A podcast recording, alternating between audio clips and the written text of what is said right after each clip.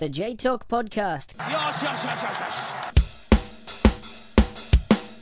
Hello and welcome to the J Talk podcast. Ben Maxwell and Johnny Nicol with you. And Johnny, uh, I don't know why, but I've got a, a, an urge to kick off this episode by giving you a high five. How are you this week?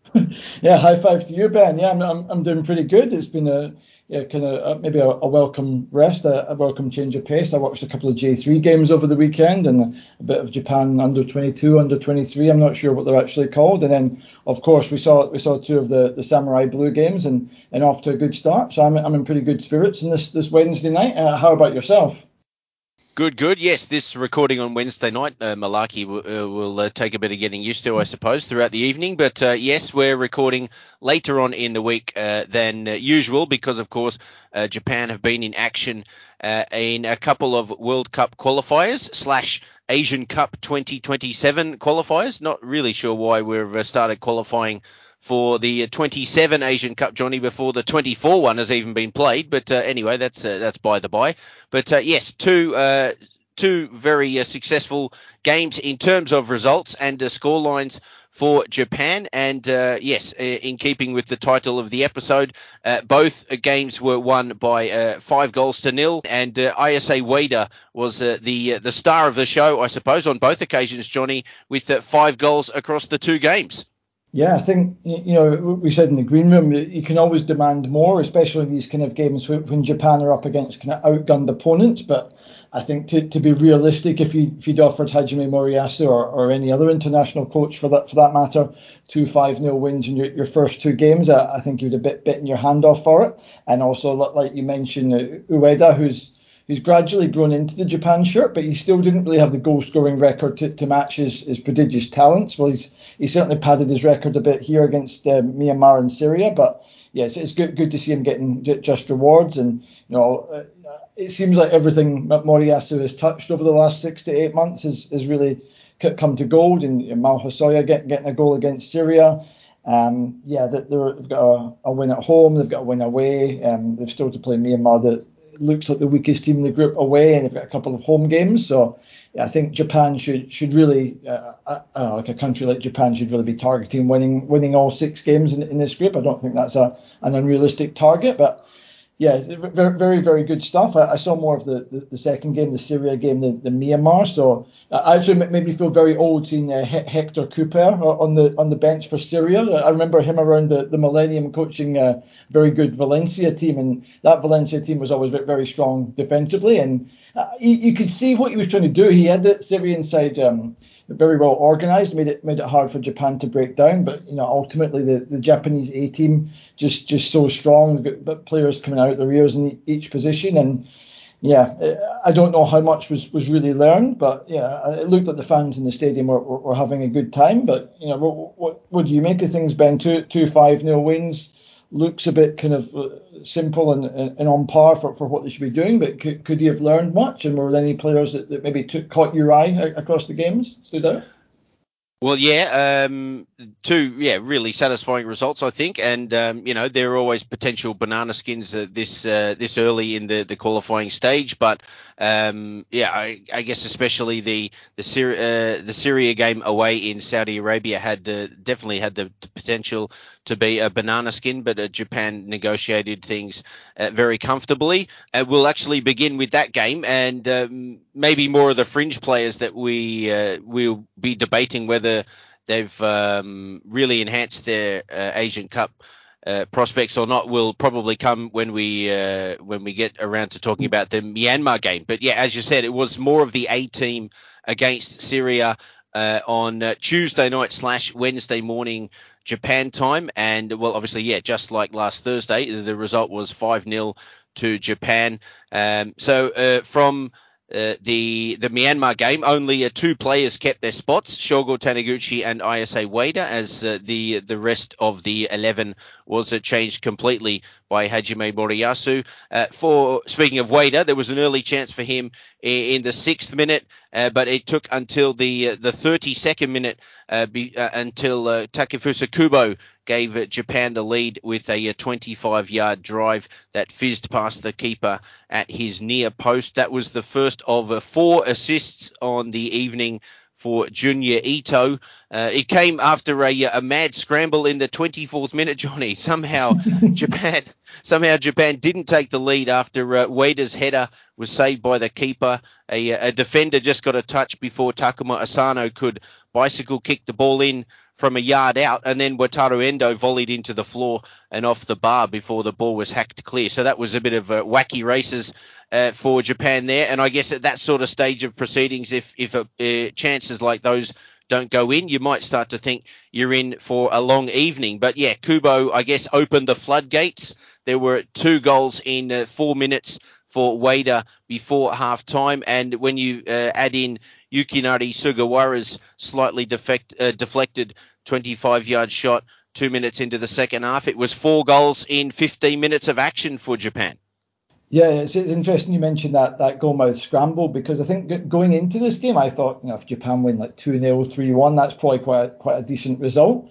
And I think the fact that they obviously came out on, on the front foot, um, you know, after after a, a good performance against Myanmar, but they maybe didn't convert as many chances to goals as, as they might have liked to kind of come out and be a bit wasteful at the start. You know, if it had gone on much longer, then doubts might have started to creep in. But I think that the good thing about Kubo now is he's really coming into his own in that, that number 10 role is he, he just like takes it outside the box. There's not even really, for, for most players or a lot of players, there's not really a chance on but he just gets the ball from Ito and he just takes a touch and then pings it right into the bottom of corner. No mistake. Syria didn't have that kind of quality uh, on the field to, to do anything about that. But that's the that's the real difference maker. That's what, what Kubo really needs to be. Even I mean, you know, he scored one goal. Uh, you say Ito got four assists, Ueda got more goals. But the fact that Kubo was the one to break the scoring, I think that was the, the, the decisive blow because it, it, put yeah Syria had to then come out of their shell a bit more.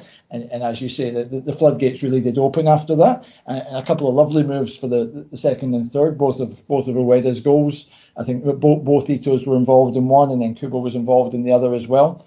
Um, and yeah, I think we've said before in J League games, haven't we? When it's it's got to half time, the, the coach has made a big big team talk, and then yeah, the, the, one team goes out and scores within the first minute or two, and then it's yeah, rip up the team talk, and there's a, there's a new script. Uh, but when it's four 0 down uh, after 47 minutes, despite the deflection, it's a lovely shot from Sugawara and his first international goal, but you know, I think that, that really kind of ended the game as a contest, and Japan were able to sort of they played well in spurts, but after that just kind of managed the game quite well.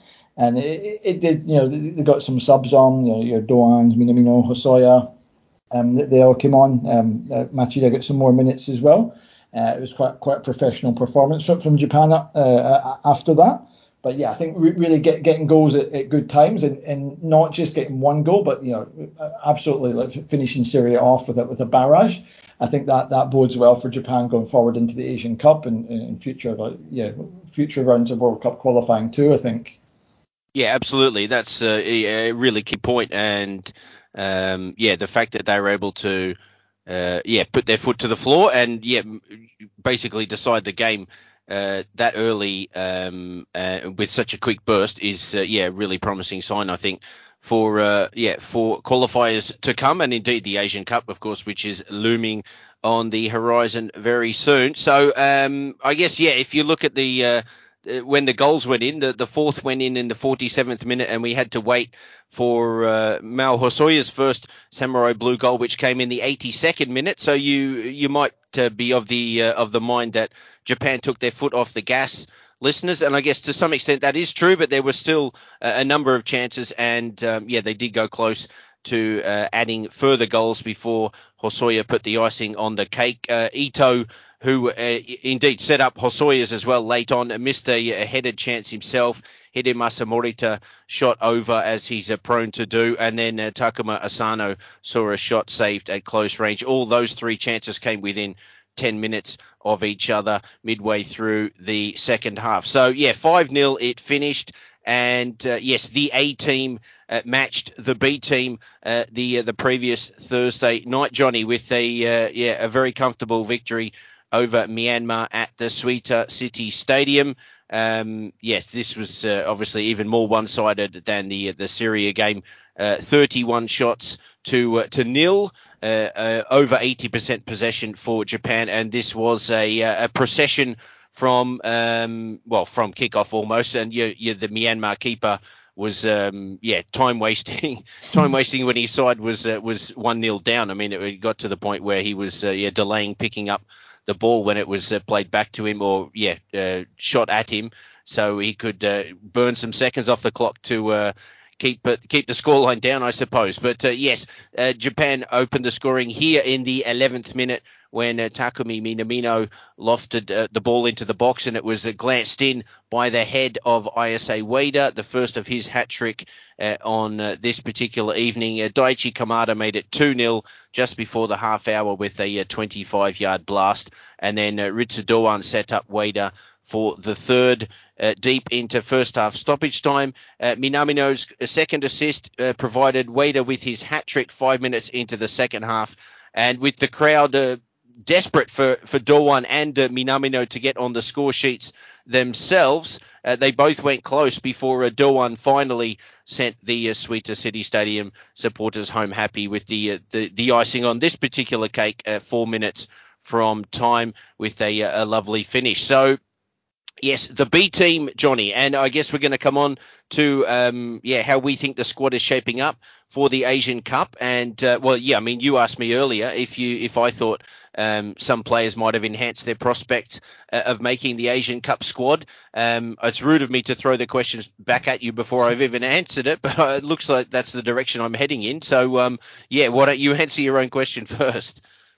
I think you know, before I get get to it, I think this game you know, we, we, like to see that countries like Myanmar and smaller countries get a chance against the bigger opposition, but and, and this does happen in, in all confederations. I think France beat Gibraltar 14 0 or something in the, the European one, but mm, like mm. you say, it was when, when players aren't really celebrating to make it 1 0. And then you know, Japan subbing the goalie off, and then, as you said, the Myanmar goalie wasting time at 1 0 down. Yeah, it's, it's very, very hard to make like firm, firm judgment. So I think we, uh, a lot of what I'm going to say is, is kind of based on, on, on other games or, or seeing players like domestically. Um, I, I, think you know the, the, the lineup as it is, um, that, that second choice. The, I know I, I, had friends there watching it and they commented that, that Tanaka and, and, Soma weren't that impressive. I think Tanaka is, if he's fit, he's uh, might have been a one-off, not, not such a great uh, display, but I think he's he's absolutely dead set to, to go. Soma's an interesting one because I, I, I rate him as a solid J J League player. I don't really I know Mitoma was was injured and Keito Nakamura is injured, but I think if everyone's fit, I wouldn't really be choosing him in my, my Japan squad. And mm. Mina Minamino from when I've seen him play for, for Monaco, he, he's obviously doing very well there, but for me, for Japan, he's always been a kind of flat track bully. Like he'll he'll do well in games like this, picking up his assists and no no goals here. But again, across the two games, I've not really seen much from him that says he has to be in there. Granted, there's been injuries here, and if there are injuries, I don't think you'll let anyone down, but he wouldn't necessarily be my first choice. Um, Ueda starting but both both games, I think, yeah, he's obviously helped his cause. And, and Hosoya, I think he came on in this game. I, I believe he played once before in a, a EAFF Cup, but this is That's the first right, time, yeah. yeah. The first time he's played in like a, I mean, you get full caps for that, but like the first time he's played in a World Cup qualifier, I think he, he got like a, a, third of the game against Myanmar, and then he, has got his uh, very well taken goal against um, Syria. Again, I think if everyone's fit, like Furuhashi, Maeda, Asano, uh, Ueda, I, I, don't think Hosoya is going, but I think he's definitely made a strong case for, for future involvement. And, and likewise, I'm not sure if Kamada got an, an injury because he went off at halftime and then he was he was withdrawn from the squad. Um, and then Kaishu Sano, who we talked about uh, last week, he was straight in the squad and straight playing playing for half the game against uh, Myanmar. So uh, again, uh, with with a lot of injuries in there, like Atsuki Ito and, and Kawabe um, and the likes, um, Sano's taking his chance, and probably not for Asian Cup because uh, I think basically we're, we're going to see from Moriyasu players who have, who have done it before have something in the bank. But I think he's beyond that. I think Sano and Hosoya have definitely um, they've definitely enhanced their chances. And you know, Osako in this game and, Suzuki obviously uh, against uh, Syria, neither of them had. Well, I mean, Osako didn't have any shots to save. Suzuki, I think, I don't think he made any saves, did he? He made a couple of good catches and um, punches clear, but I think both of them, not necessarily because of a lot to do, but I think they've looked comfortable and Moriyasu's shown faith in them, so I think they they are kind of not nailed down to go. Um, those were the ones I, I, would comment on. I, am not going to take all the, all the names, so I'll pass it back to you, Ben. Is there anyone you, you would add, or is there anything you, you disagree with from what I said there? No, no, I think you, you're spot on, and yeah, I'd, I'd really like to single out Sano because, um, yeah, as a late addition to the squad, he was absolutely terrific after coming on uh, against Myanmar. Again, um, you, all the caveats about the, the quality of the opposition, and with all due respect to Myanmar, but um, yeah, Sano just came on and basically ran the show and looked um, completely confident from the moment he stepped on the pitch and um, was uh, yeah I thought he was excellent. Uh, so uh, again, it's uh, it's not going to do him any. Fa- um, I don't think it's going to get him on the, uh, the, the plane to Qatar for the Asian Cup. But um, again, as another name that uh, Moriyasu can add to his uh, Rolodex, if you like, of, of players he can call on, uh, because Asano absolutely did not let him down on, on that particular occasion. Uh, even my old mate uh, Tsuyoshi Watanabe came on and uh, and did all right again. Um, how many times should we say it, Johnny? But yeah, the the opposition wasn't great, but uh, again, anything that was uh, put in front of Watanabe, he uh, he did well, and um, yeah, really interesting and pleased for for Maekawa to see him get the last 10 minutes of uh, of the Myanmar game. And what that meant is that over the course of the, the, the two games, that all 23 members uh, of uh, of the Japan squad saw the pitch. So uh, it was uh, a very satisfying international break. Could Japan have won both games by more goals? Yes, they could have. Could they have been slightly more clinical? yes. Uh, overall, I think this uh, uh, this international break has yeah been a, a, highly successful exercise, and Hajime Moriyasu, I'm sure, feels the same. But now he's got some massive decisions to make, Johnny. So before we leave the national team, um, we were debating how we were going to do this in the green room, but I think we can. Um, there's probably a number of, uh, of, players that we're going to agree are uh, automatic call-ups to the uh, the Asian Cup 23, but there might be some that uh, one or both of us have doubts uh, uh, on some positions rather. So why don't we kind of work our way from back to front and see how we're yeah the lie of the land for the the two of us and and what, how the this 23 might be shaping up with uh, obviously just a uh, a friendly against Thailand on uh, New Year's Day, and um, and that's it until the Asian Cup uh, starts for Japan uh, on uh, January the 14th against Vietnam. So uh, in goal, Keisuke Osako uh, and Zion Suzuki, I would presume, are automatic uh, players in your squad. Yes, yes, that's right. Yeah. So again, we're presuming health for everybody. So would you be taking Kosuke Nakamura, Daiya Maekawa, or another goalkeeper as your third? Yeah, well, if if Nakamura's fit, I don't know what his fitness situation is. I, I would have him in in the squad, um, purely on a more experienced basis. I'm not necessarily saying he should be first choice, but uh, I don't think Maekawa would let let anyone down. But just that kind of Osako, Suzuki, Maekawa, you, have got Osako and Maekawa have exclusively been in, in Japan, and Suzuki's only just gone abroad, and he's, he's very young. So to have that, Kosuke Nakamura has been a, a first choice in Japan for a number of years and he's been in Europe for a number of years. So I think, you know, given you've got a couple of youngsters and or younger goalkeepers and, and Maekawa wouldn't be the first choice, I, I would choose Nakamura over Maekawa if if fitness if if he is fit. But again, I'd be quite happy to, to select Maekawa. How about yourself? Yeah, probably Nakamura, but again, yeah, his fitness is is always a concern, obviously, and his uh, availability. So, um, yeah, uh, I would go for Kosuke, but uh, yeah, Maekawa would be uh, perfectly acceptable as as the third keeper for me. Okay, why don't you uh, lead us off in defence, and you can break it down however you like, whether you want to split them up into centre backs and full backs, or just read off uh, the list of the defenders you currently have um, as uh, well, yeah, automatics in in your squad. Well, yeah, I have I have four fullbacks, but two of which can play centre back, and then three centre backs, at least one of which can play fullback, and two of which could technically play in holding midfield roles. But the, the seven players I'd written down was um, uh, Sugawara and Maikuma for, for right back, uh, Hiroki Ito and, and, Nakayama who can cover left back or, or centre back. Tomiyasu, who's centre back but can, can play anywhere. Itakura and Taniguchi, centre backs who, who can play um, as, as holding midfielders. And then I had uh, Machida, uh, Watanabe, and, and Hashioka as, as, the other three. And I have a feeling that an extra one might go just my, my feeling it might be Machida. But I don't know about you, Ben. Would you would you say they pick seven defenders, or would they go with an eighth defender? And, and do you agree with those names I just I just threw out?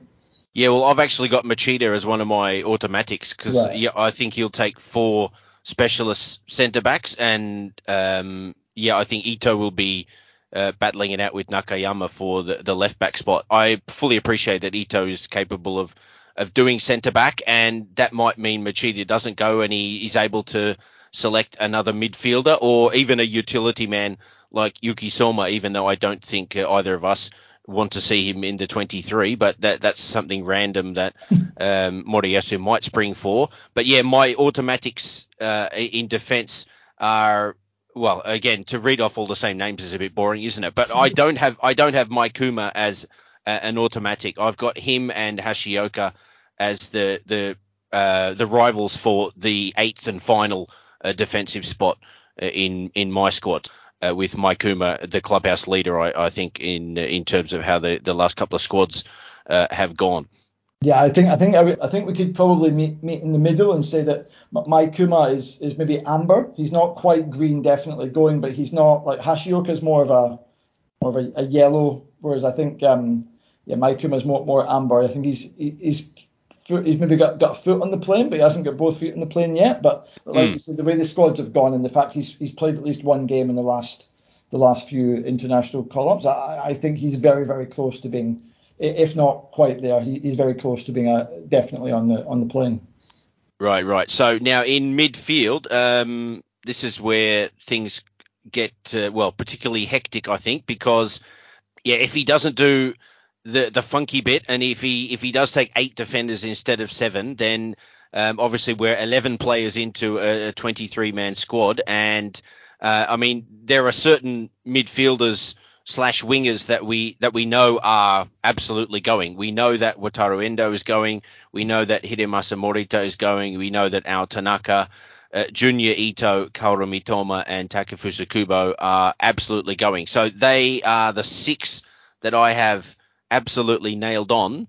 And actually, I what I posted today in the line group, I think I'm going to contradict myself because I had uh, Atsuki Ito as the, um, the the favorite for the fourth center mid spot, but I realized that uh, Daichi Kamada can play there as well. So if it's a battle between Ito and Kamada, I guess it would be well, it would be really unlikely to, for Kamada not to make it. I, I, suppose, wouldn't it, Johnny? So um, yeah, I'm I'm actually going to add Kamada in because I don't think there's any way that he doesn't take him. So I've got seven um, seven automatics, and when I think he's going to take four strikers, that means that um, he's yeah he's left with uh, basically one, spot between Atsuki Ito, Ritsu Doan, Keito Nakamura, and Takumi Minamino, and that's with other fringy players like Kawabe,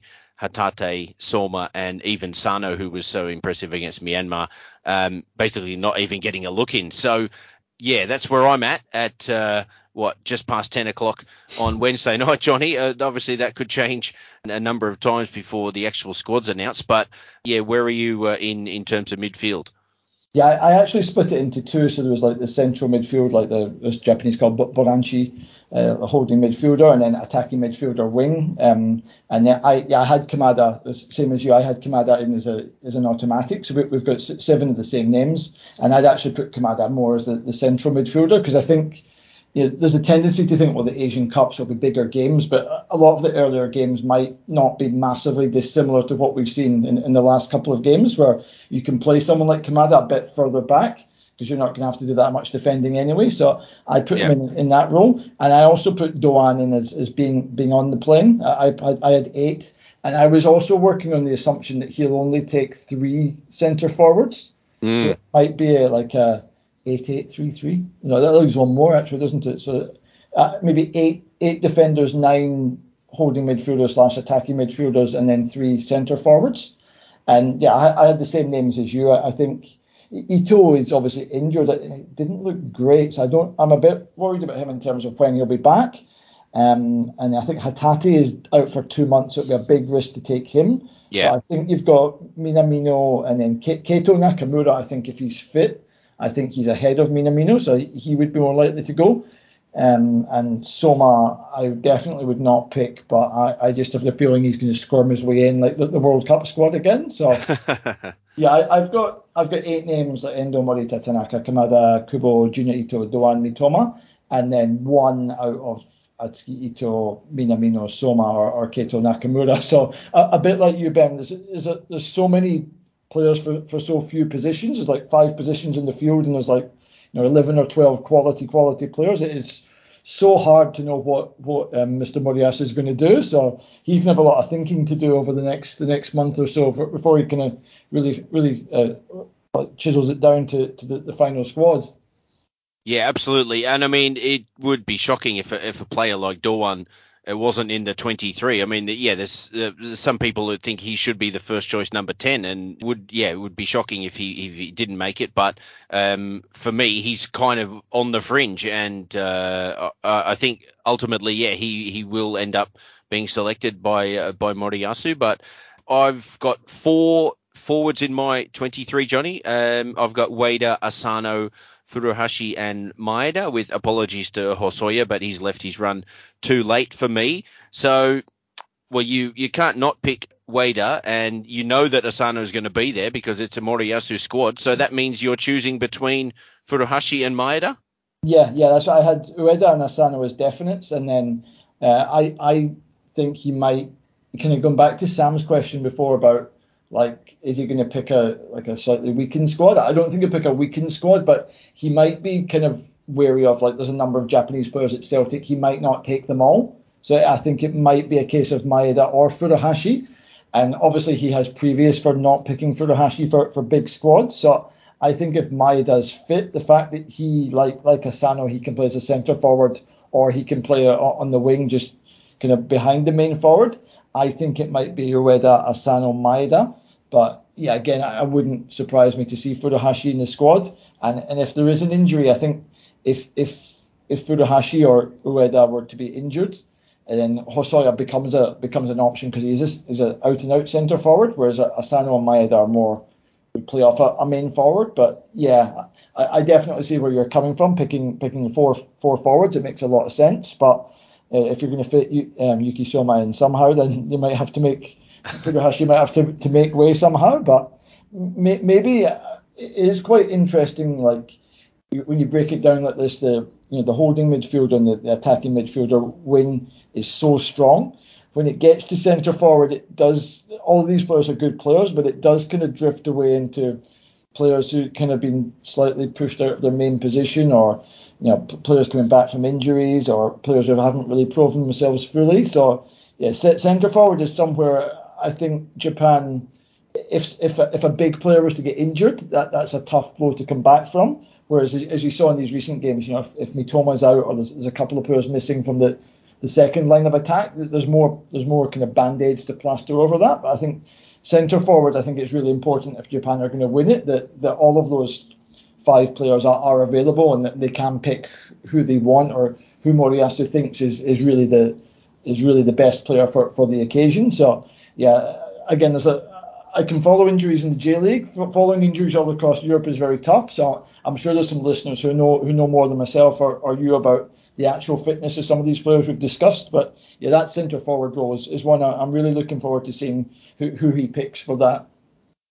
Well, yeah, I was um, kind of thinking that it, had been obviously a while since Japan had a, a proper number nine that they could rely on. Uh, since uh, Yuya Osako is no longer in the national team picture. But yeah, I wonder whether Ayase Ueda has um, has fully taken uh, control of that number nine shirt after uh, these couple of games. Again, with the the caveat, the quality of the uh, of the opposition, but um, he's uh, and obviously a very very different kind of a number nine to Osako. But uh, yeah, you you see his uh, predatory instincts in the box over these uh, over these two games, and yeah, he's uh, he's got five goals to show uh, for his his efforts over these two games, and that's made him Japan's top scorer for the calendar year 2023 with seven goals uh, over the uh, the course of the year. Uh, Japan be- began the year with a draw versus Uruguay and a loss to Colombia in March, but uh, since then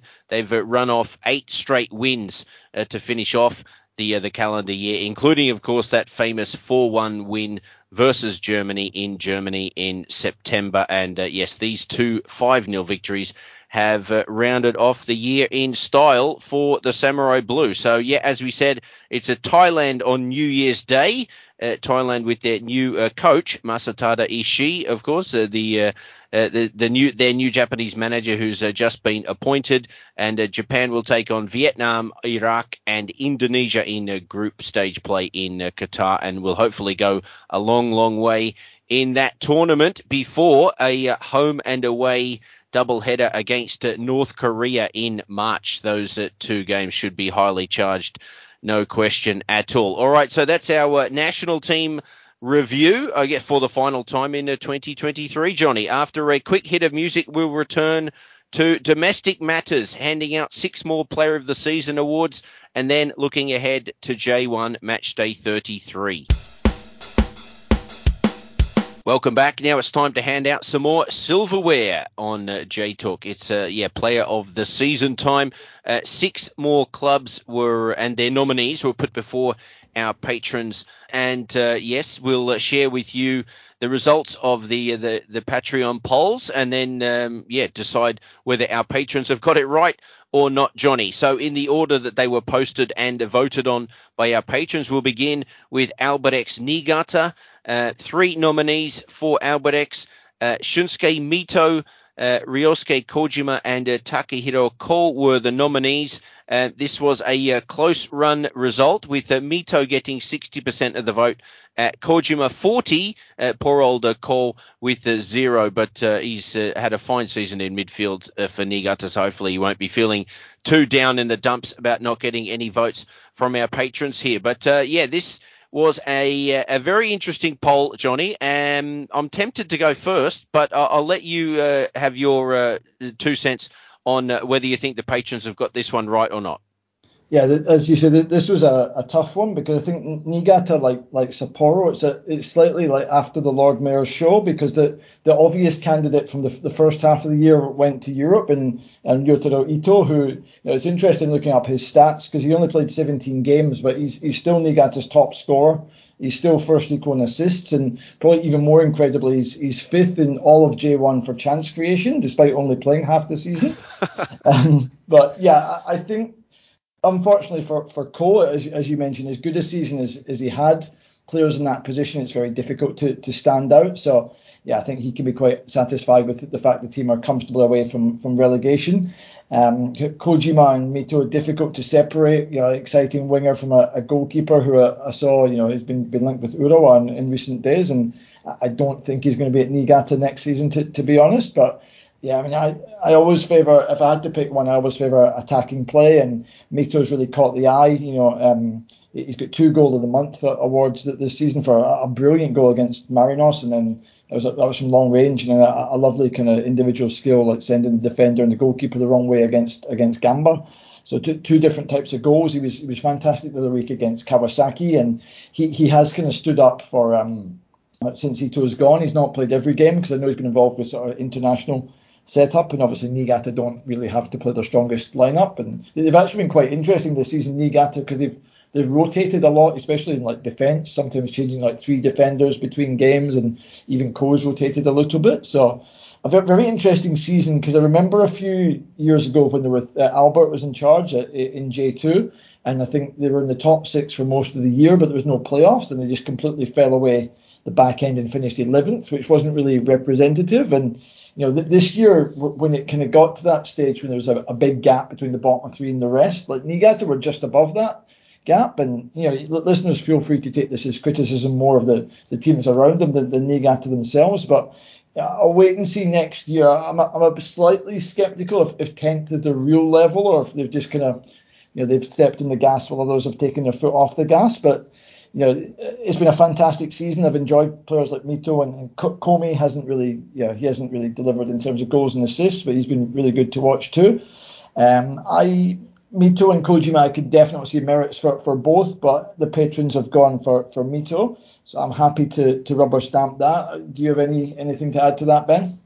Well, yeah, actually, I should have gone first because that would have added to the drama, Johnny. But yes, I, I would have um, I would have gone for Kojima actually. So um, yeah, you would have had the casting vote. So uh, uh, ultimately, yeah, yourself and the patrons have won the day here. So um, obviously, I'm happy to see Mito win the award because he's a, a terrific player. But I, I think over the course of uh, the entire season, Kojima has been well, I think he's been Niigata's best player, so that's why I think he's their their player of the season. but yeah, I mean, um, you know, Mito was very much in Ito's shadow until uh, the the latter departed, and I mean, I called e, uh, Mito uh, Ito's air, air attacking uh, heir apparent in uh, in the Patreon write up, and obviously he's he's picked up the mantle after Ito's departure, and um, uh, his second half of the season has been has been terrific. Uh, so you know, fair play to him for that, for for taking um, his opportunity when an increased role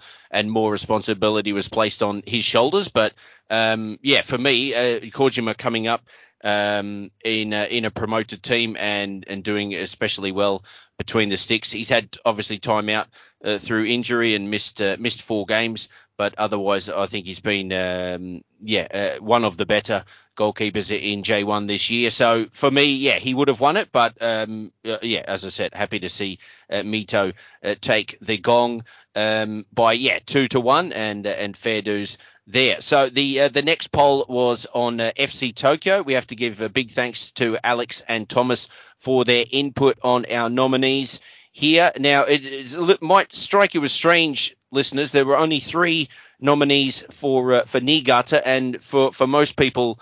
They have uh, exceeded expectations this season, while uh, to- FC Tokyo most definitely have not.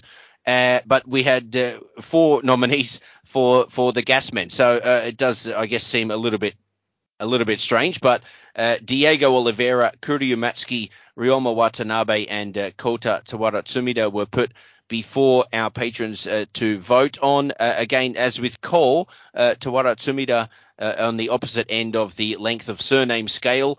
there also got zero percent of the vote. but in terms of the Tokyo poll and the three players that received votes. Uh, Diego Oliveira was the clear winner with uh, 58% to uh, Matsuki's 25 and Watanabe's 17. And um, yes, I would uh, go along with that. Uh, Adailton obviously won the award last season, but uh, has been miles off uh, this year. But uh, Diego has been, yeah, a, a, shining light for Tokyo up front. His uh, all-round forward play has been tremendous, and he's obviously far and away Tokyo's leading scorer this season, um, and yeah, a, a, clear winner according to the patrons, and also um, yeah, I'm happy to to go along with that. Um, Tokyo's best player by a fair distance, in in my opinion.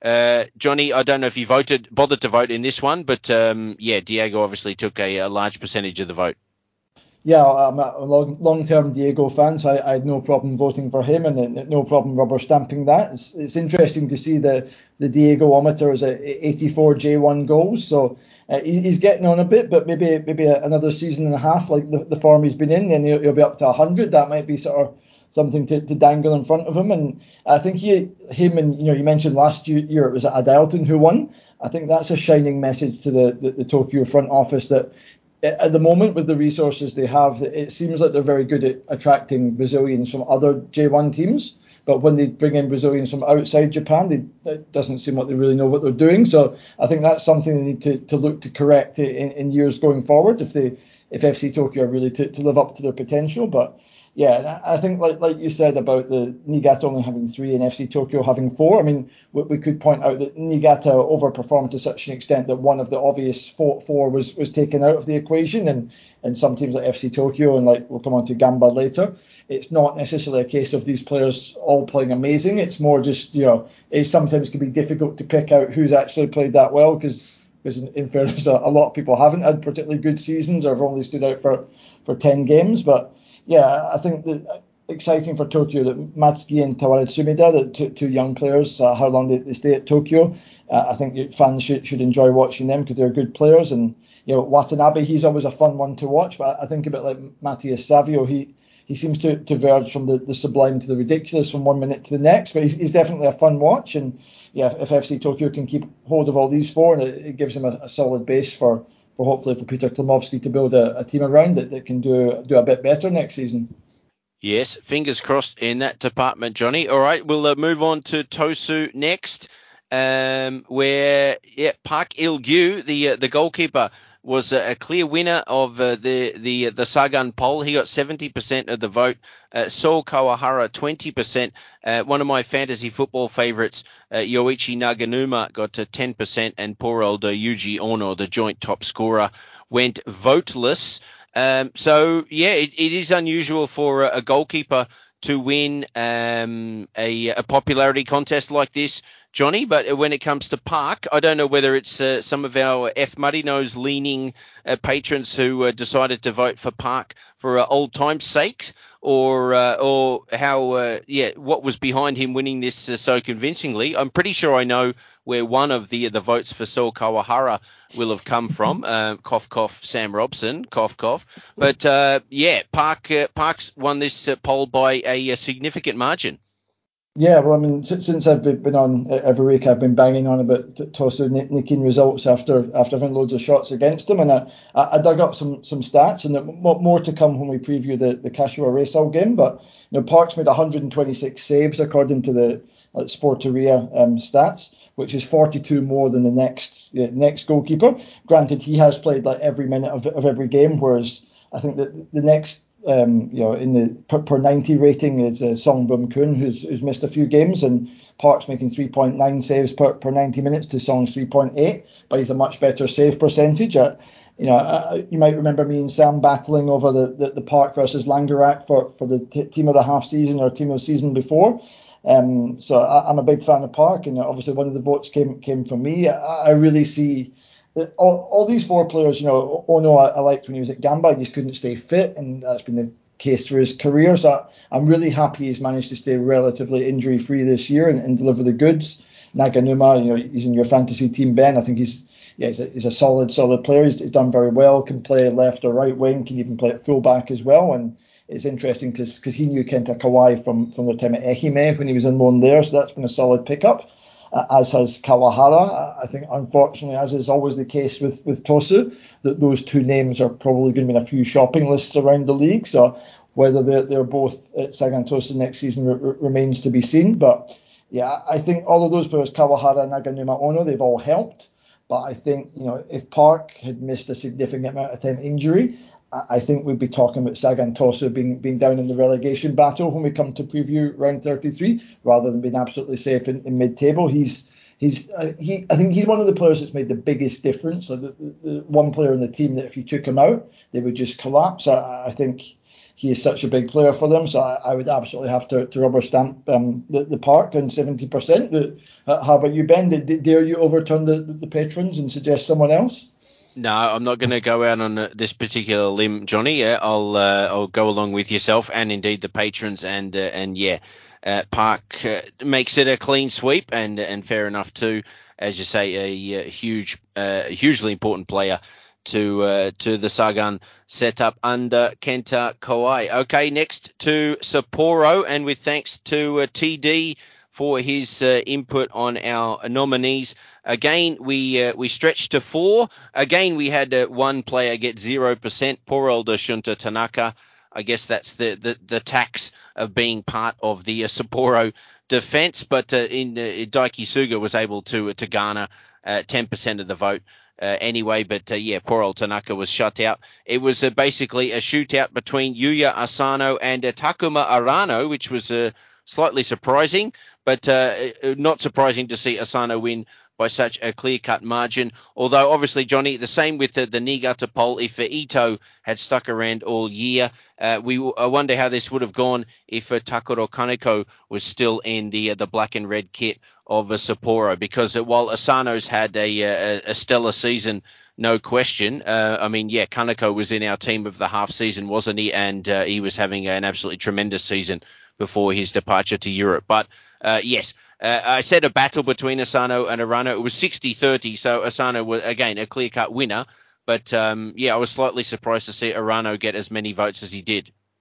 Yeah, and it's, it's only fair to I, I gave praise to Ito, so to give praise to Kaneko too, because he's he's Sapporo's second top goal scorer, and he's second equal in assists, and you know Ito is fifth in J1 in chance creation, and Kaneko is still eighth. So yeah, he was in he was in phenomenal form, and we, we should probably add because like uh, Ogashiwa has actually started or played less games than, than Kaneko, so maybe in some other teams Ogashiwa we might have been able to shoehorn him in with his five goals and six assists, but he he hadn't played enough. And, and Supachok is a player I really like, but he's only started 10 games and he's only played 22 in total, but seven goals and an assist. So yes, it's Sapporo. It's been a been a funny old season, but I, I guess that, that, this kind of mishmash we've got of of players together and players who missed out maybe kind of t- tells its own story.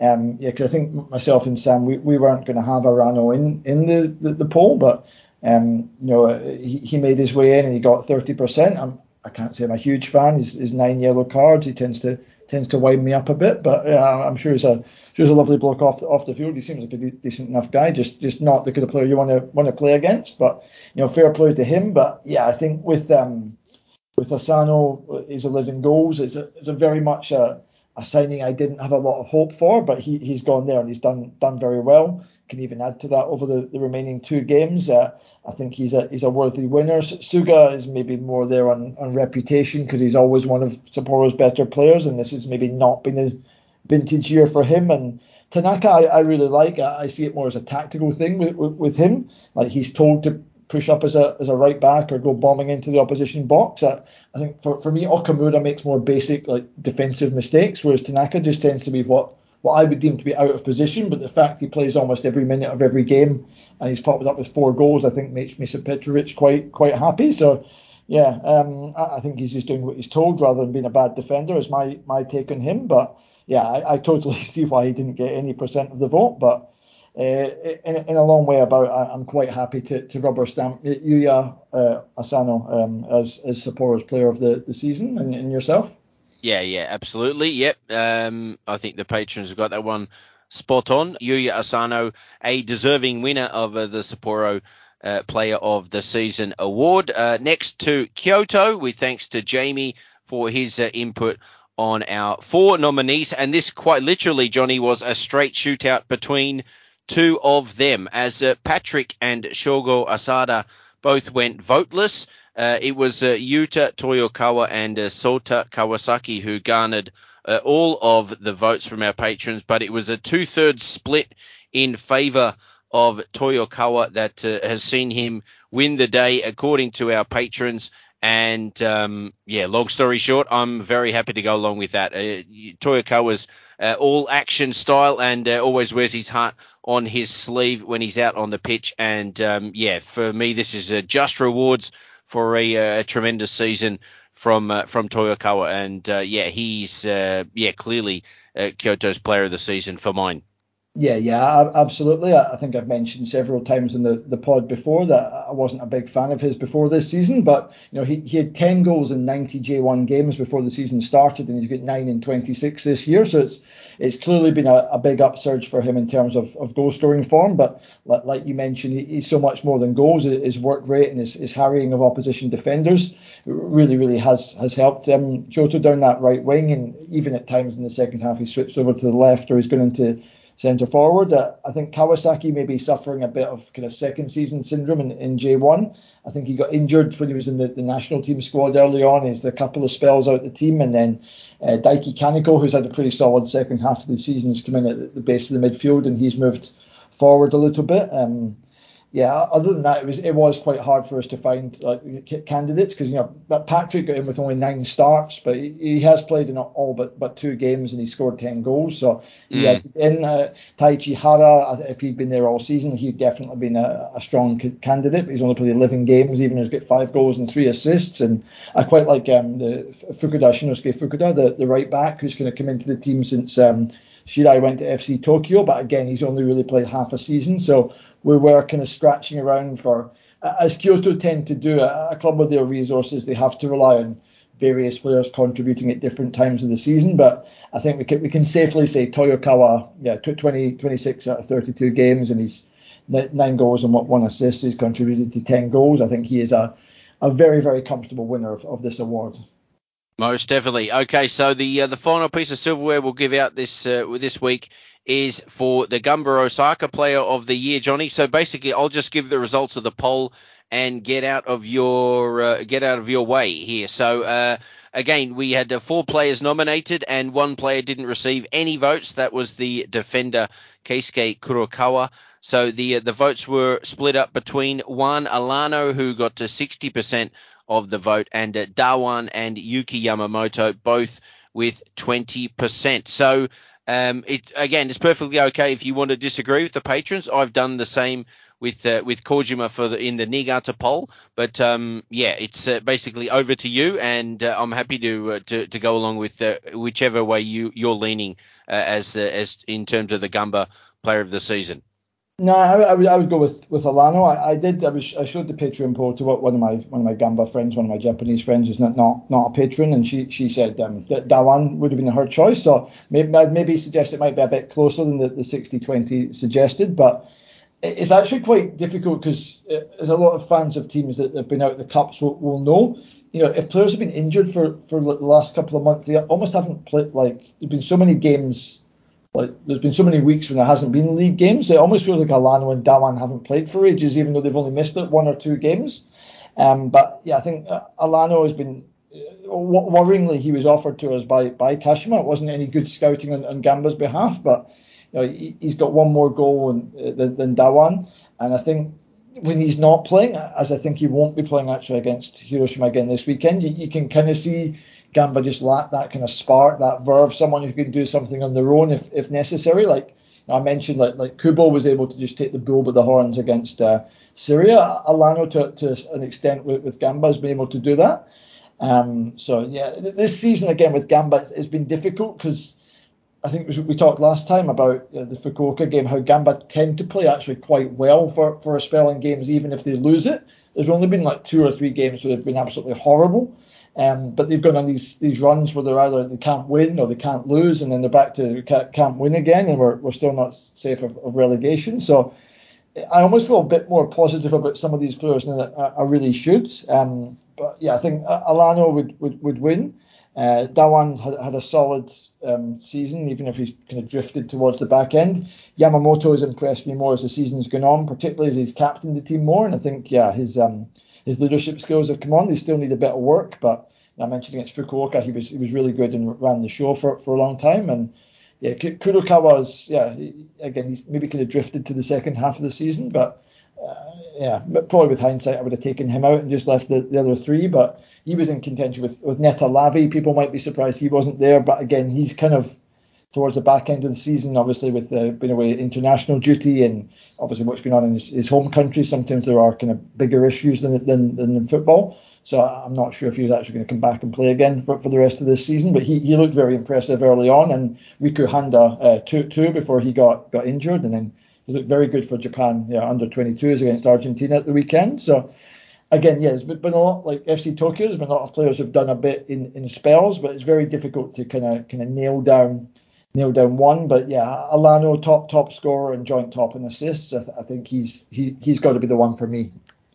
Yep. Okay. So as I said, yeah, very uh, yeah, perfectly happy to go along with that. So uh, thank you for that, Johnny, and uh, thanks to Alan for uh, yeah helping us out with uh, getting our uh, Gamba shortlist together. All right then. So yeah, we'll be putting polls for the remaining six clubs, the the current top three and bottom three uh, be before our patrons uh, before uh, we record our next episode after match day 33 is played over the weekend. Johnny, there are two games on Friday night, and then uh, the other seven all take place uh, on uh, Saturday afternoon and all kick off at two o'clock. So there's a huge one, one of the two on Friday night when Yokohama F Marinos can go back top of the live table when they uh, host Niigata, uh, while uh, Kawasaki host Kashima also on Friday night. But yeah, we've mentioned it for the last couple of weeks the the potential for this game to be a banana skin for F Marinos. Um, they are rolling. Uh, uh, they'll be hoping, obviously, that this uh, international break hasn't derailed the momentum they had going heading into it. But um, Yeah, I guess uh, you, have mentioned it yourself, and you were the first one to flag it. So, where do you think uh, Niigata, can actually hurt F Marinos, and uh, and yeah, the the potential for an upset in that game? Mm, so this this is interesting because you know this this game's on the Friday night versus Kobe on the Saturday. So I'm not sure whether like if both teams like as, as if there was no ACL involved, they would both have kicked off at the same time. I'm, I'm trying to work out if it's to the advantage of one team or disadvantage, but I, I, it's very, very interesting because I, I think in terms of the, where Niigata can hurt Marinos is potentially they don't really have anything to play for. So the, the pressure the pressure's off. So you know mm. if, if Marinos don't get an early goal, Niigata can play off that because the, the, crowd are going to get nervous. Um, and I think it, it's worth pointing out because you, you know you said um, if if Marinos win, they, they could go ahead in the, the, live table. But if Marinos don't win, then that means Vissel go into their game on Saturday knowing that a win wins the title for them. So Ma- Marinos can can they can't win the title, but they can very well throw it away. Um, so yeah, Niigata with the, the way they played against Kawasaki might be the kind of blueprint where there's the quick quick wingers getting directly running at fullbacks and running into the centre at the centre backs and hitting shots from the edge of the box. I think that that's the way for Niigata to play. They, they already beat Marinos earlier this season. and Um, they're in great form. Um, I was looking at the kind of for, for, a few of these games. I looked at the, the last ten games at the form table. Marinos are third and, and Niigata are fourth, only two points behind. And I think the thing that would worry me most from a Marinos perspective is that five draws Niigata have got. They've only lost once in the last ten games, so you're, you're kind of worried. Like you know, if, if Marinos do get a goal, Niigata might just go up and there's nothing to lose. Just just like have a go, have a shot from the edge of the box. It goes in. It's back to one-one. You've got to score again. You've got to win this game. A draw's no no use really to you unless Vissel mess up. So I think the the amount of pressure that the sort of Marinos know it's it's not 100% do or die, but they have to kind of go into the game like it like it is.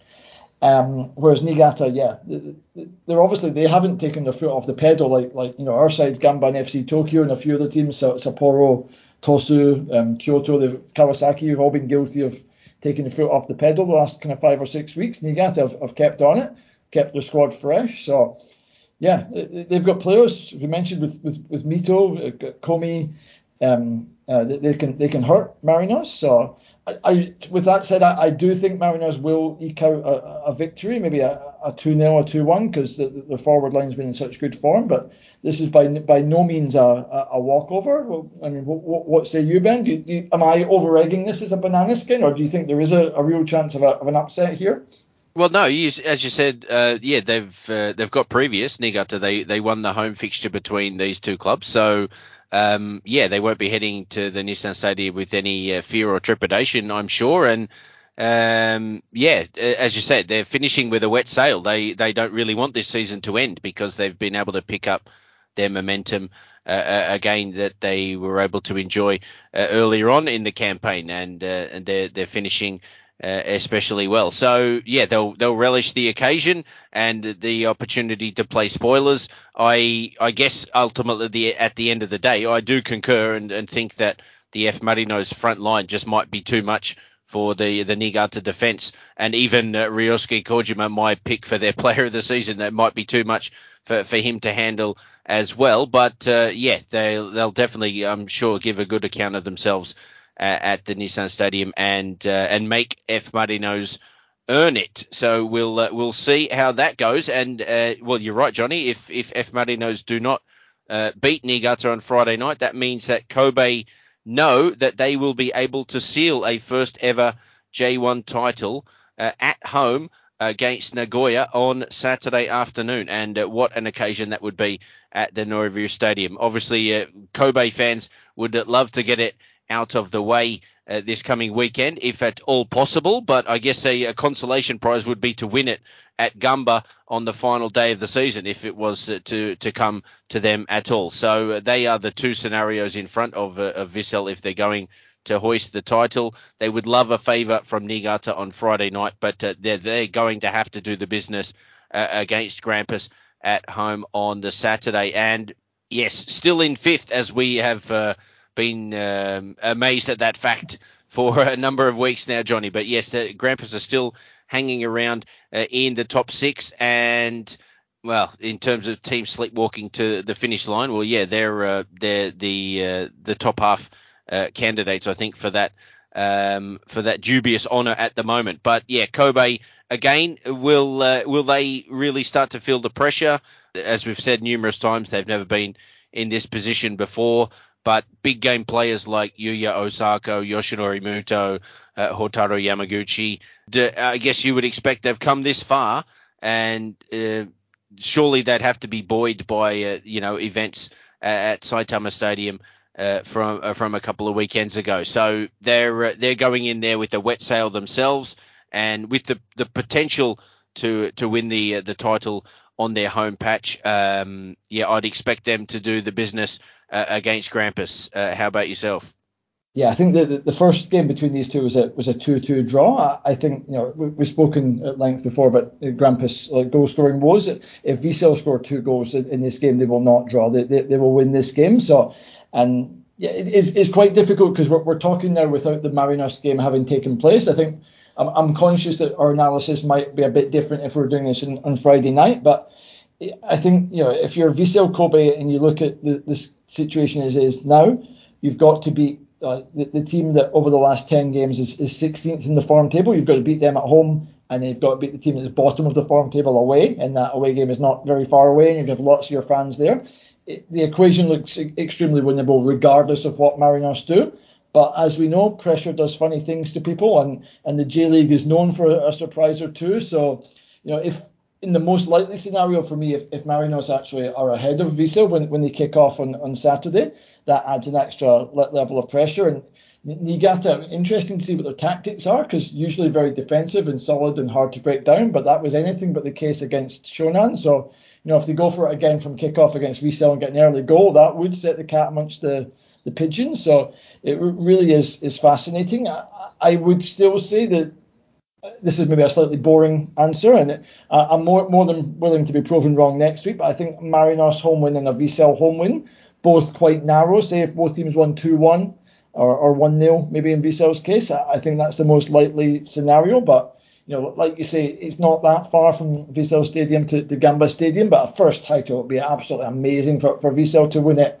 Know, if they're going to win it, to, to do it at home in front of their home fans, they will absolutely love to do that. But you know, that's that's out of their hands at the moment as we speak on Wednesday. But Grampus, I think, will give them a decent game, but ultimately, I think Vissel would, would come out on top. What, what say you, Ben?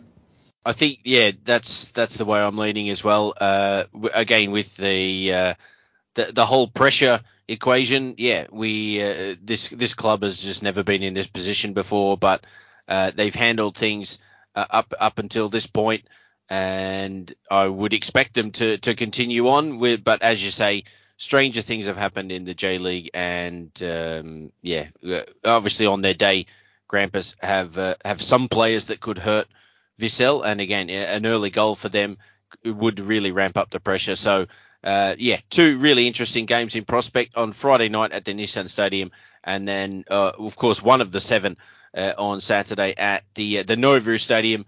Uh, where the, the title might be decided. We uh, we will wait and see. down at the foot of the table, of course, in the relegation dogfight, all roads lead to Mitsuzawa on Saturday, where Yokohama FC, bottom of the table, host 17th placed Shonan.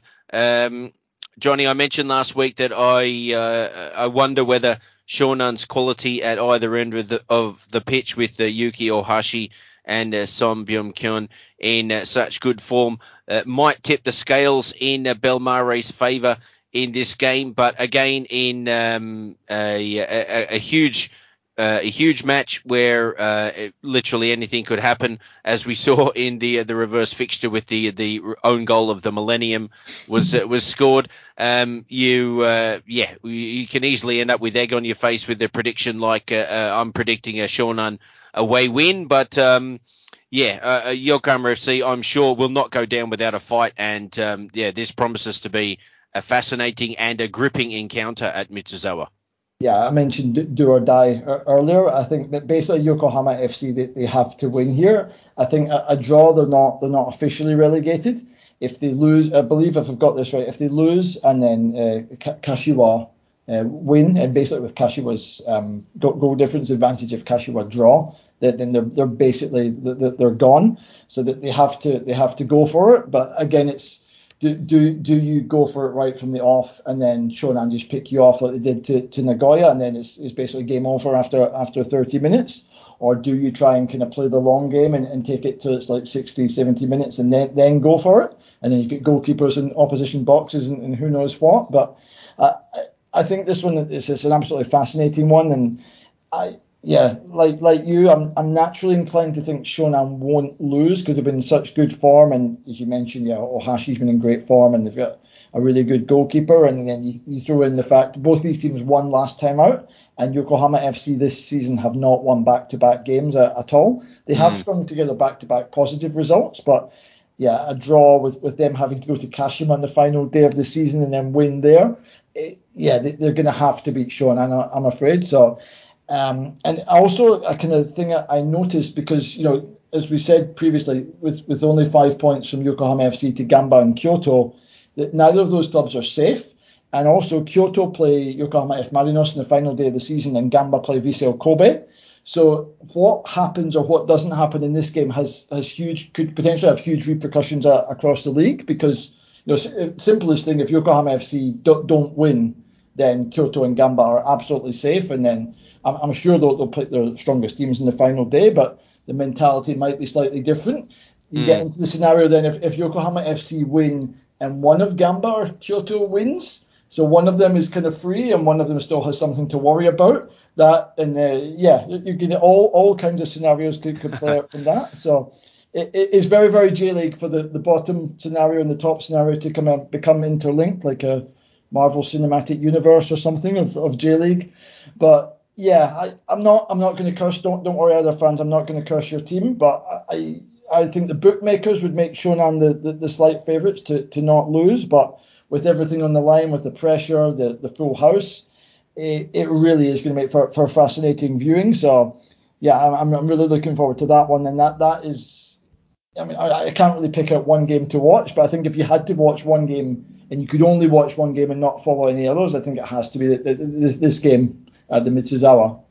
Yeah, absolutely. Um, it's going to be high drama, I think, from uh, from start to finish. But yes, the the, the approach of the uh, the host Yokohama FC, as you say, Johnny, will be uh, really interesting, and uh, yeah, how they go about trying to get the uh, the result, the three points that they they absolutely need. All right. well, yeah, if if Yokohama FC don't win, then as you say, that will mean that Kyoto and Gamba are uh, both safe from relegation guaranteed, but uh, it's still a very, very uh, slim chance for, for both of those clubs. But for Kyoto, it's absolutely minuscule due to their uh, much better goal difference than their rivals. Uh, they travel to Cerezo, Osaka for a, a Kansai derby, while uh, Gamba visit Hiroshima, Johnny. And yeah, it might be an emotional occasion for the uh, the home supporters at the Edion Stadium on Saturday afternoon. Yeah, final final home game at the Edion Stadium. Some some legends lined up to to join in uh, the pre-match show and at, at half time. And also you've got the, the long-serving goalkeeper Takuto Hayashi. He, he's retiring as well. Um, Sanfrecce Hiroshima, they're the, the, last 10 games. They're first in the form table. Gamba 18th in the, the form table. I think they had an open training session the other day and slightly worryingly, Masaki Higashiguchi wasn't there. I don't know what what's gone wrong there, but you know, in, in J, League parlance, that can only lead to a comfortable away win, can't it? With all that in, in Sanfrecce's favour in the final final home game at, at Edion Stadium. But yeah, uh, that, that the new stadium looks looks absolutely absolutely beautiful. And you know, speaking as a, as a Gamba supporter, I know what it's like to go from the a kind of a, a beloved old old stadium to like a a bright new sparkling new stadium. There is obviously that kind of tug in the heartstrings, the, the happy memories of, of the titles won uh, in the old stadium and you know, famous players, famous managers. But I mean, ultimately, that, that new stadium looks looks beautiful and it's closer to the centre of, of Hiroshima. Hopefully, if the stars align next season, I'll, I'll get to go and go and see Gamba playing Sanfrecce at, at the new stadium. I, I was there last year, and I not last year. I was I was in Hiroshima last year, and it's quite close to the, the Peace Park and the castle, and that it's, it's very very good for, for visiting fans, I think. So, yeah, uh, again, the, the, for Hiroshima. They'll be going for, for third, and they've got a very good record this season. Um, whether they can actually usurp Urawa, it might kind of play secondary to the, the festivities off the field. And you know, Gamba, it's still yeah, it's, it's a long shot. They would have to lose both their games, and, and Yokohama FC win both their games, and then Shonan would have would have to win, um, and then Kashiwa would have to take some points as well. So there's lots of ifs, ifs, ifs, but yeah, in, in a horrible run of form. So if, if they could dig something out, um, I think Dawhan and Jebali are back, but Higashiguchi, if he's out, Ishikawa might come back in. I, I, wouldn't have too much faith in Gamba doing anything there, but yeah, Sanfrecce are a big club, and it's, it's really good to see them moving to, to a new stadium with a roof and it, like soccer specific. So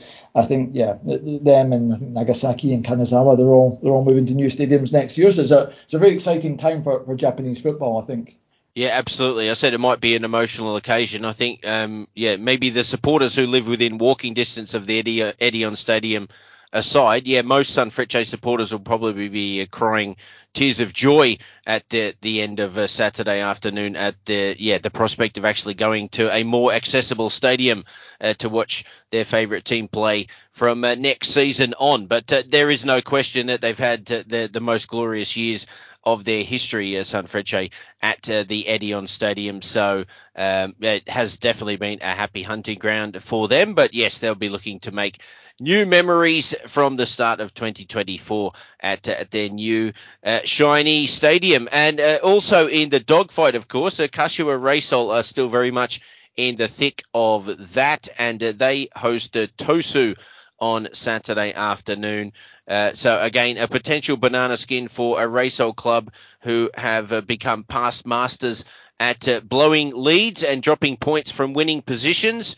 And as uh, Johnny has told us in recent podcasts, uh, Tosu are the the past masters themselves of taking points from losing positions or when they're being outplayed in games. So yeah, this has all the hallmarks of a, a smash and grab, I think, for Sagan at uh, Hitachi Dai on Saturday, Johnny. But um, yeah, I'm sure Kashiwa will have their guard up. But as you said, they're uh, missing a number of players through suspension. So when their guard includes the likes of uh, Yugo Tatsuta, then that might uh, be some uh, some pretty big problems for Reysol, I think. Yeah, I think yeah, just Koga, Diego, and, and Takamine are all out. So I'd imagine Tatsuta will come in and it'll either be Mitsumaru or, or Katayama would come in at, at fullback. And then uh, maybe Toshima in, in, central midfield, or they might move Yamada in and put Toshima out on the right. But de- definitely uh, un- unwanted uh, holes to plug for, for, for Kashiwa. And, you know, as we mentioned, Kashiwa throw things away and, and Tosu t- take advantage. And that, that was never more true than when I, I looked up the stats because I was just checking, I hadn't forgotten. But in round eight at, at the the real estate agent in front of the station stadium. Um, Kashiwa drew drew one one with Sagan Tosu. Kashiwa scored first, and then Sagan Tosu scored a, a wonderful equaliser through Yoichi Naganuma. Kashiwa outshot Tosu 23 to 10 at that game. Uh, expected goals 2.35 to 0.83. So uh, there's probably not too many Kashiwa supporters like listening to this thinking, yeah, that that could happen again, which is the, the, the worrying thing. I think Kashiwa will I'm confident in Kashiwa will dominate the game in terms of uh, possession, territory, all, all, the kind of stats you want. Whether they actually dominate in the scoreboard, that that's the, the million dollar question. But they, they do have the that, that massive carrot in front of them. If they if they win, I mean, if they win and, and Yokohama FC win, then they're still almost safe because they've got a much better goal difference than, than Shonan. So yeah, just win and you're like 99% safe, I think. And most likely you're going to be 100% safe. I, yeah, I'm not. I'm not to. Again, I'm not going to curse Kashiwa and say they'll definitely win, but you know, I, I have faith. Mao Hosoya will bring his, his goal scoring boots back from, from Saudi Arabia, and, and Savio will get get it done, and they'll put up a good performance at least. I think, uh, even if the, the, defence might let them down at, at times. Yeah, this is definitely one to yeah squeaky bum time down the Hitachi Dai, but yeah, uh, no idea what's going to happen. But Kashiwa should win. Is all I feel confident in saying. Yeah, yeah, fair enough then. Well, yeah, but how many games should they have won this year, and that they've uh, blown their lines uh, so many times? So.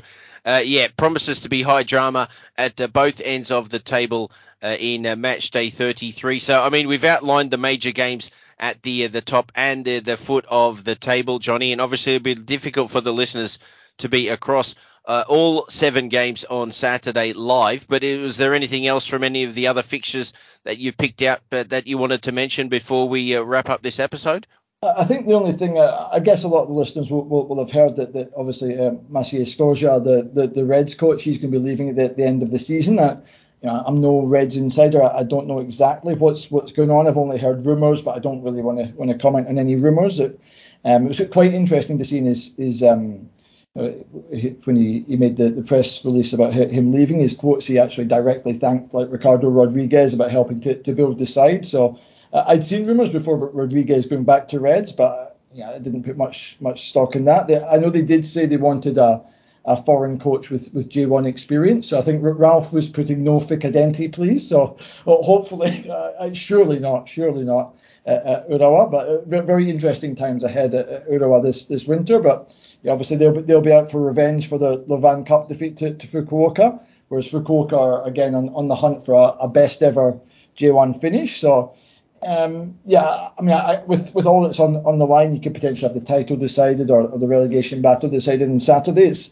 it's difficult for me to point neutrals in favour of, of Reds Fukuoka, which after all did finish nil nil in the reverse fixture. But yeah, I'm sure Reds fans that'll be a chance to say goodbye to, to Skorża and, and Fukuoka fans can enjoy their day out and really play with the pressure off. So Cerezo Kyoto, I would back Kyoto to not lose that, given Cerezo don't have much in the line and Kyoto going in going into the game at least they they, uh, they have something to, to play for. And yeah, FC Tokyo Sapporo. I'm sorry, I, I don't have anything to add about that. Do, do you have anything to say about that, Ben? No, I um, yeah, there's far more important games on the slate. So I mean, they're my favourite team, and I'll I'll catch up with the game eventually. But yeah, if I'm able to watch a game live on Saturday afternoon, it won't it won't be that one, uh, Johnny. Let me tell you. All right then. So we've uh, wrapped up the uh, the the two World Cup qualifiers for Japan. Um, high fives all round. Uh, six more player of the seasons uh, awards handed out, and uh, yes, we've looked ahead to uh, what promises to be a fascinating match day 33 this coming weekend. So, uh, Johnny, great to catch up with you again. Again on Wednesday night. I guess after a while it just felt like old times and just felt like a Monday as usual. But yes, um, getting this this podcast out for the listeners before the weekend, before match day 33, and um, yeah, can't wait to see what happens on the pitch, and indeed to to chat about it with you on next week's episode. Yeah, yeah. So t- tomorrow, Thursday, 23rd, is a is a national holiday in Japan. So I'm going to be, be taking it easy because we've got Friday and Saturday is, is J1, and then actually on, on Sunday I'm going to see a a J3 game in, in in Nara, who are going for promotion to J2. So I've got a lot of excitement coming my way over f- Friday, Saturday, and Sunday. So I'm I'm really looking forward to the league season coming back, and we have back-to-back weeks of action. We're not back for one week and then away for internationals or something the next week. So yeah, mm. we're, we're really looking forward to. Um, this is the most excited I've been for, for a round of games for, for, for a while. So yeah, I'm sure we're gonna have tons to talk about ne- next week, and looking forward to getting back into it with you uh, next Monday. All right, terrific stuff. And uh, who knows, you might be moonlighting uh, with Mike on uh, J Talk Short Corner soon enough, Johnny. You're getting to enough uh, J3 games uh, these days. But uh, all right, we'll we'll leave it there. That's it for this week's episode of the J Talk podcast. Johnny and I would like to thank our patrons for their ongoing support on Patreon, and thank you, listeners, for listening wherever you are. We'll be back next week to round up J1 Matchday 33. Speak to you then. Bye for now. The J Talk Podcast.